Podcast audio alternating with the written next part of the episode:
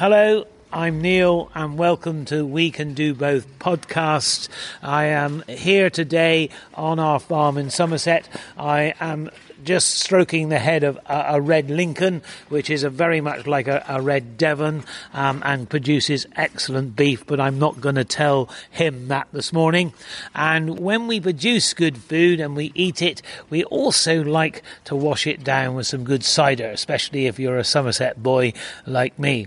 And so today we're going to travel down just beyond Cullompton and talk to Justin Weekes, who has the Ridge and Furrow farm in Devon. The reason I'm going to speak to Justin today is that he has these traditional cider orchards which have many of the traditional apples that produce really excellent ciders. Also, within the cider orchard, there is great biodiversity because the grassland beneath the trees has not been disturbed for generations. So there is there's both a great diversity of wildflowers and also wild wildlife within the orchard, and of course, very good for the bee population in the spring when the trees are in blossom.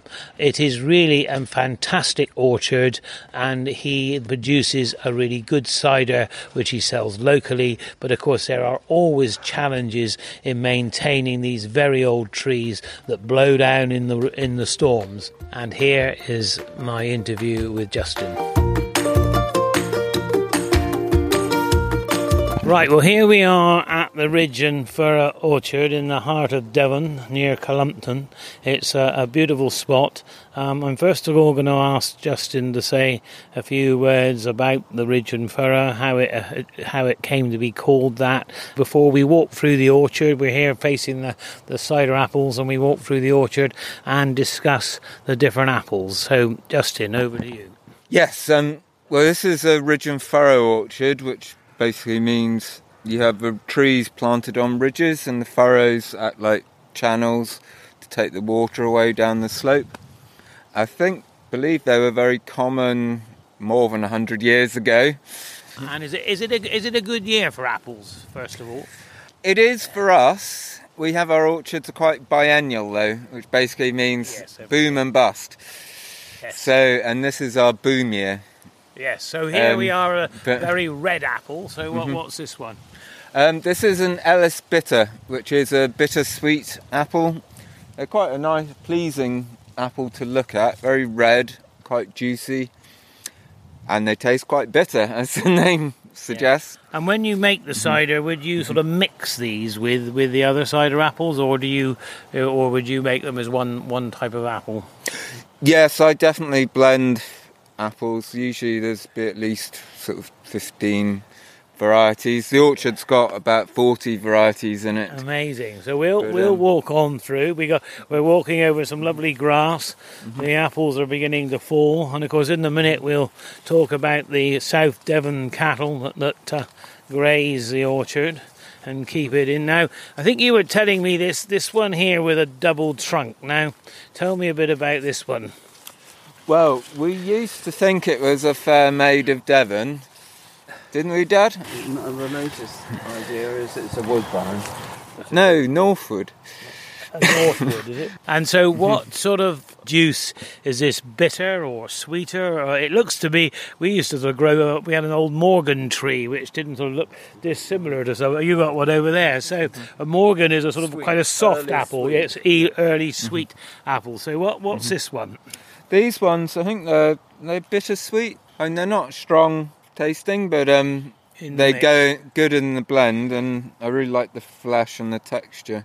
Yeah, so so so that adds a sort of te- real texture to this great Devon cider. Is that right? Yes, it is. They're also enormous trees. They're the sort of trees you just well, you can't help but enjoy yeah. working with them. We've got so of the original trees, I think we had about forty when my parents bought the farm. There's only sort of a few left from which are originals, and they're nearly all these. Because I mean, this what was this one? Twenty-five foot, thirty foot tall? Do you think something like oh, that? Oh, uh, more than that. It more might fifty foot. Is it more like fifty? Well, yes. We've got another one. you see that really tall one? Yes. Down there. Oh yeah, yeah. That's really tall. That's one. the yeah. same variety, and we've got Well, the one which is sort of horizontal is unfortunately Yes, has met met its maker. Yes, it's sort of it's. it went down with a beehive in it. Oh, did it? Yes. Yeah, so perhaps it was a beehive that was so heavy brought the tree down. So um, They now- weren't very happy. the bee- well, the bees weren't. No, No, they I bet they weren't. So um, so now here we're against a very green sort of small apple. So what's this one? A bilberry. It's a Somerset variety, bitter, sweet. They're quite late, Hmm. vintage quality. I think they are very Late. bitter, Yeah, And they're late. cropping. but yeah. they keep well because Yeah. some of them, well, some you really have to pick when the time's right, or, Yeah, or like Do you wait for them to fall off the tree or what? yes, definitely. Because for cider, you want them to be ripe. Yes, really ripe. Yeah, you don't want starch. You want them to taste. Well, it's for the taste and for um, the fermentation. As you, you want Yeah. as much sugar in it as as possible. possible, and the cosmetic appearance doesn't matter for cider apples. Okay, so as we walk down through the orchard now, how often do you graze this orchard? Then? We'll be with sheep. We're only a few, probably a month in total in a year, right. because Yeah. it's not. Um, the grass isn't that vigorous and it's Mm. quite shaded. But Mm. well, that's partly because we use other people's sheep. Yes, right. You borrow sheep in order to But, uh, um, to, to keep it grazed, and so that's this it. is a this is a permanent pasture. I suppose this Yes. this is probably been this region for an orchard. What's been here for hundred years, I suppose, more. Probably. Yeah. Yeah. Yeah, we've certainly not reseeded it at all. So, um, So you're doing a good job keeping the carbon in the soil, aren't you? That's right. well, hopefully. Yeah, and, and growing the apples and the trees and, and all of this. So um, we're, you're, you're ahead of your time, you see, um, and and of course then producing what is you know a very good cider, isn't it? Now now what are, what are these? Um, These are a proper farmer's apple. They're called Bulmer's Norman. right, So I think Bulmer's, I don't know if they bred it themselves or whether they just took it from Normandy, but it just, they're really vigorous trees. Um, they're sort of yellowy, greeny. I guess the spots are probably from disease or something as we. The orchardists call them boom and bust because they have enormous crops and then they break branches. do they? So, you get the, so the so- tree gets so heavy with apples that it breaks the branches. It's so vigorous Mm. that they soon grow up again. Yeah, yeah. So there, and you talked about a beehive in, in, in the apple tree. Now, was that did you, you didn't put the beehive there, or did you? That was a wild beehive. Right. It might, the remnants of it might still be there. The, Right. Yes. it was hollowed out inside, so, and they'd found an last. It was there last year. We Yeah. you could see a little hole where they were coming in and out. I mean, in the orchard uh, in the spring, um, the orchards must be full of flower, and I suppose a lot of bees about then, are there? Yes, yeah. we have a couple of hives just at the top in the next paddock. And you keep those yourselves. Yes, yeah. Well, I delegate that. to- Oh right. Okay. So there's a, it's a family a family business then, is it? Your mother your mother does well, Dad's bees. actually. You're allergic to bees, aren't you? so you right. send mother in. I, She's got a very high pain threshold as well, so that helps. I I was about twenty, and uh, and I, I had a beehive, and I had the wrong coat on and, and the clothes on, and they all got up underneath, and I got about twenty bee stings. I then went off to Young Farmers and had a wine tasting, and uh, and um, did not feel well. Went to the doctor, and he said, "Well, you shouldn't drink wine after all those bee stings, and you better get rid of the bees, or else they'll get rid of you." So so I haven't kept any since, but uh, I had bees at one time, but uh, didn't, uh, as usual, didn't have the proper clothes and everything to, I'm- to go with it. I went on a bee desensitization course, right. which meant you had to have injections every every week or so. Um, they gave you bee venom. Oh, right. So Yeah. I managed to avoid evening surgery because I was a vet. Yeah, that was all right there, was it? Yeah. So, yeah. So you were a vet. So how long were you a vet for? large animal vet from 7, 69 here till 97. Right. Yes. very very important to have big animal vets because um, the veterinary profession is full of, dare I say it, plenty of people doing the small animals, isn't it? But it's doing the, the large animals that's a problem. Let's let's go over and look at this tree that blew down. Shall we? Where the where the beehive was? These old trees, they get completely hollow inside, Yes. but they're still very strong. You know, it's like a metal tube. Some the physics of it.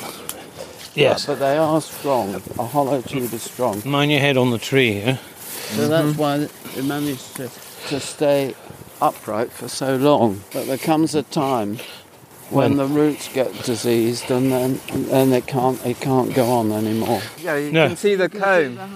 Oh yes, yes. Here we are in a hollowed tree, so, and uh, when it blew down, we put an eider down over and Right. tried to protect it from Yeah. all the rain and wind, but it didn't work. Right. So here, here we are, faced with lots of, in front of us, lots of comb, some, you know, mm-hmm. wax and comb from the from the bees, and they obviously enjoyed. They they were in here a long time, were they? Well, I noticed them last year, but they might have been here longer. So we're looking now at the dead wood of the tree. You tell us more about the Well, the the, importance of it. the importance of it in orchards is there's a beetle called the noble chafer beetle, which is almost well very rare. Right. and it needs dead wood from orchard trees. And, and here you've got dead wood. So I don't know whether we've got noble chafer beetles. We did we did have a meeting once with uh, a, a Devon Wildlife Group. They came round here and they didn't find any, but we'll see. yes. So I mean, it just shows that a traditional orchard um, is full. I mean, what what? I mean, I think you said you've been naturally not in the orchard, but back at the barn, you've got a barn owl, haven't you? yes. What other? What sort of mean you would get nesting in here in the trees, or what? Tree creepers. Woodpeckers. Um, Yes, woodpeckers, I suppose, of course, find the, the apple trees, especially if they're hollow, Yeah. find them useful to, to nest in. bullfinches. Um, W- yeah. sometimes. Sometimes, yeah. Yeah. We have. I saw There's a lot of blue last year. tits and things like. We, yeah, we use blue tits and great, um, great tits and things. They do a wonderful job clearing up apple blossom weevil in the spring. That's what you call integrated pest management. In pest control, that's right. yes, exactly. So we don't yes. have to use chemicals. Yeah, no, that's good. No, no. What, in We- the autumn, what what are the ones that come in the autumn and eat the last apples? Um, It's not fieldfares. Field or- yeah, fairs. field fairs And Field things wings. Yeah, Yeah, red field- wings. We Yeah. loads of them. Yeah. So, so this orchard, we can say that it's um, got the very traditional apples. Yeah. We've Mhm. got lots of birds, we get lots Mhm. of bats here. lots of bats. Is there Yeah. Any particular bat or not? We get pipistrelles, soprano pipistrelles, Right. serotines. I didn't realise you were such an expert No, on I'm not, but we did have an act, a, a lady who came round and told me Right, last yeah, year. yeah. who- You've got a bat detector with a little key, so you go for the frequency. It tells Yeah. you what yeah. the species is So, likely. so to then the bats are here, p- p- particularly because of the apple trees, or what? I, Traditional, th- I, I think suppose. the orchards do help because there are a lot of insects in Mm. for them. yeah. Now, are you are you organic or are you semi-organic or what? We're not registered organic. Um, we're pretty close to in practice, but Yeah. um, there isn't really a market for organic Mm. um, cider or apples. I don't think. Since we've gone Because- into stewardship, though, with all our orchards, though, we, we're not using not. any in- inputs at all. No, no fertilizer. when I first yeah, started doing all The all golden uh, hoof. The golden up hoof, that's right. We've got 30 acres of orchards altogether. The ones that I planted, Yeah. I grew quite intensively to start with. Yes. You know, yeah. with all the inputs I could think of, and, Yes. and to get get them healthy and growing. But now they're they're Mature m- trees. mature and they're standard trees, and they're over 40 years. Well, some of them are over 40 years old now. Mhm. They're going to have to ke- cope on their own now, and Mm. Yes, we we like that. yeah. We're, we're amazed at, at how well they're doing, especially this last two years when we've had cold springs.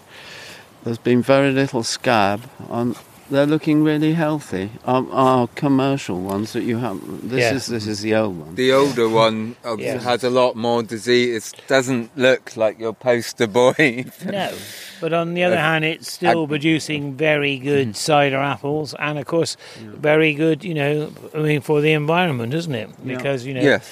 uh, you are using very little chemical, like you said, no fertilizer, Yeah. um, and you're grazing the grass underneath, and It's- then it's- producing great for the you know for the apples for the wildlife and we shall see Yeah. later some some good cider that's produced from from the apples. It's not to say that you can't do wildlife if you've got intensive orchards, though, yeah. because they have the advantage of having great wide strips around the outside where all the wildlife and the plants and the flowers can flourish, yes where they're not being intensively managed. And, Well, particularly if they don't use a lot of insecticides and more commercial orchards.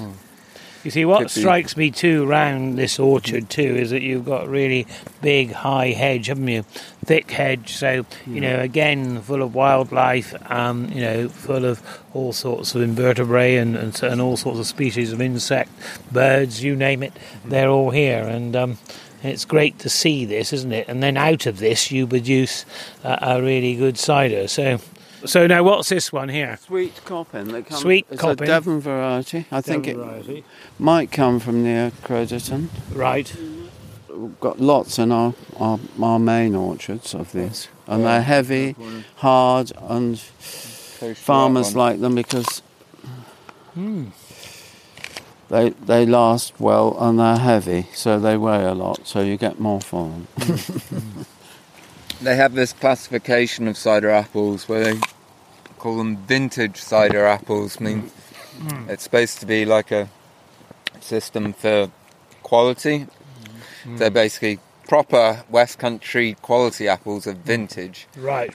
and this one this is a vintage this apple. is a vintage hmm. apple like Kingston Black. Or, Because when we're. When we're up, sort of looking at the cider that you've made, um, you can tell us more about you know the the ty- type of apples that are used, um, and where you also. You know, you would sell. 'cause, I mean, you, you make some yourself, don't you? And and some of the sort of quite a lot of the apples you sell. Yeah, well, most of our orchards are contracted out to Yeah. the big boys. This year expecting about 400 tons, which right, Yeah, is good. make a lot more cider than I could ever dream about. So you use about ten or twelve tons Yes, and you yeah. make a sort of very much a sort of cottage cider, basically, and um, It's Yeah. sophisticated. a sophisticated cider, right? Connoisseurs, Connoisseurs. craft. No, Craft cider. no, yes. what's my thing? Yes, Um, that's right. That's the yeah. word I'm looking for. Craft cider. Devon craft cider. Devon craft cider. Right. Yeah. Well, That to one's called Harry Masters Jersey. Harry Masters Jersey. I don't think I've learnt more about sort of different varieties of cider apple today than I have ever. I think so. Whether you'll be able to test me in a minute on whether I remember what they all are, but I think uh, the jersey's to do with the shape of the apple, isn't it? Hmm. Yeah. But this one's a Somerset red streak, but they're On and off here. having an off year. Yes, it's this is a Somerset red streak that is on, on strike by the looks of it. Um, it's certainly um, on a work to rule because it's um, It's not really, got too many apples. No, really good bittersweet early. is it? bittersweet. Yeah.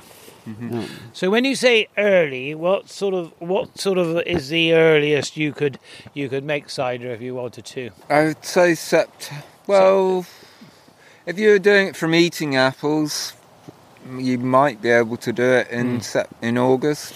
Well, now we've got to the end of the traditional orchard, and we are just walking through the gate. You can hear the gate swinging, and in here we have some beautiful South Devons. Uh, along with some really suckler cows, along with some really nice calves. I can see some really good steers in here. They're not steers. They're not- Bulls. they're Uh, bulls, are they're pedigree. Oh, they're all pedigree, are they? Right.